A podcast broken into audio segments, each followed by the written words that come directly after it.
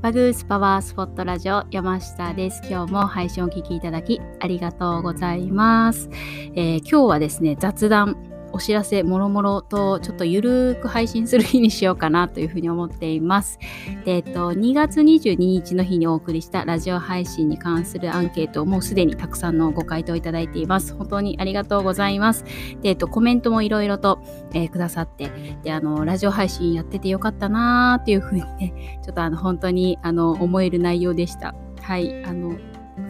ピエン、ピエン、ありがとうございます。はい。で、えー、またアンケートでは、あの、今日より明日をより良いものにするためにどのような情報があれば嬉しいですかといった、えー、ラジオ配信の内容に関するご質問もさせていただいています。で、あの、私もえ意外って言った結果に、えー、なったものもあってですね、えー、どの項目に皆さんの関心があったのかなども、まあ、ちょっとアンケート結果についてもまたラジオで、えー、配信できたら面白いかなというふうにも考えています。で、えっと、アンケートは2月26日土曜日、明日ですね、明日まで、え受付をしていますので、えよりお役に立てる、そして楽しんでいただける、喜んでいただけるような、えラジオ配信、え情報発信をしていくために、えー、ぜひ、えー、ご意見を、たくさんのご意見をお聞かせいただけたら嬉しいです。で、えー、お名前の記載はなしで2、3分で終わる簡単なものとなっていますので、えー、ぜひぜひ、えー、ご協力をお願いいたします。で、えー、今日、明日でですね、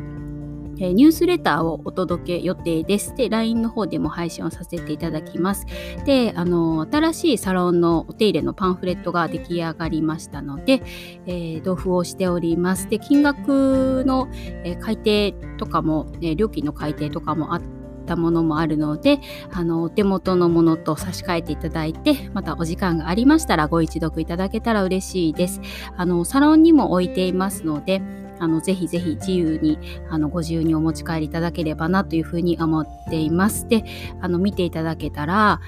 えー、こんなお手入れあったんだっていうふうに改めて見ていただくと発見があるかもしれないです。はい。で、えー、ということででさて今日は雑談なんですけどあの雑談といってもちょっとテーマを、えーえー、お話ししようと思っているテーマを決めていてで、えーと、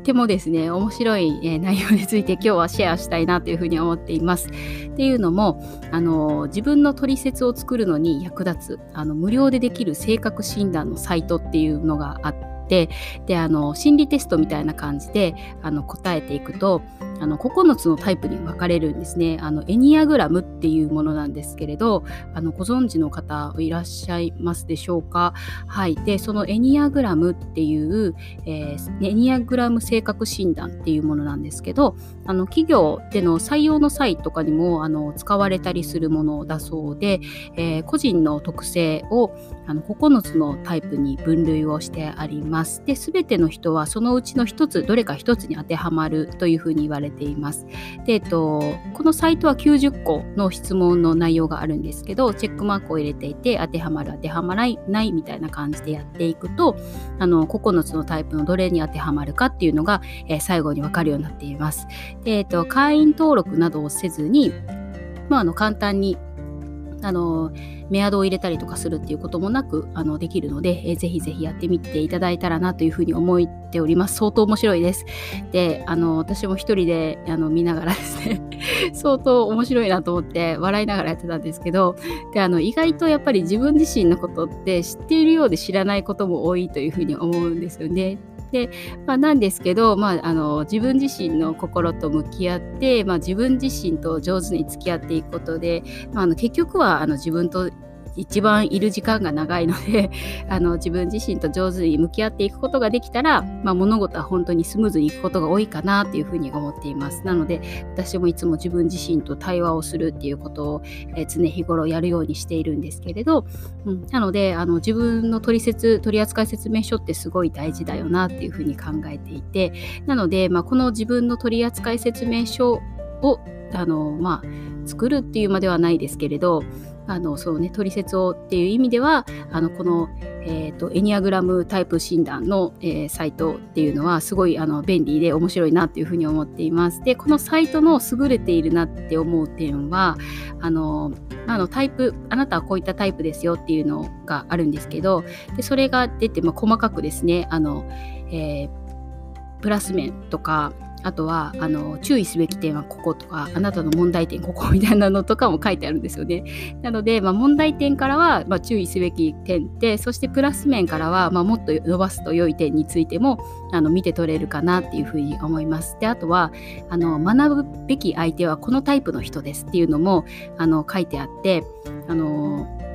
ですねそういったのも面白いなというふうに思うんですけれどでちなみに私はあのこのエニアグラムタイプ診断っていうのを、えー、やったらあのタイプ7の楽天家タイプだったんですね。でこれちょっとサイト見ていただいたらもう本当にぜひもう見て笑ってくださいって感じなんですけどであの楽天家タイプは新しい本を読む前に読みかけの本を全部読んでしまうことは決してやらないっていう 書いてあったのにあそうそうと思って読みかけの本がたくさんあるのに新しい本買うよねと思って 見てました。でその他にもちょっとこれひどいと思ったのが浮気症で気まぐれで遊び好きですとか書いてあっていやこれどんな人よと思ってちょっとそれもね相当面白いなと思ったんですけどまあとにかく笑いました。であの職場とかご家族でやってみると面白いかもしれないです。でもうとりあえず相当面白いです。であのサイトを下記に貼っておきますがえー、ちょっとお願いがあってでこのエニアグラム診断あのもうあもうちょっとすぐもうやろうって思うとあの思っていただくと思うんですね。なんですけどもしラジオのアンケートにご回答いただいていない方はぜひぜひ先にアンケートを 書いていただいてからエニアグラム診断をやってください。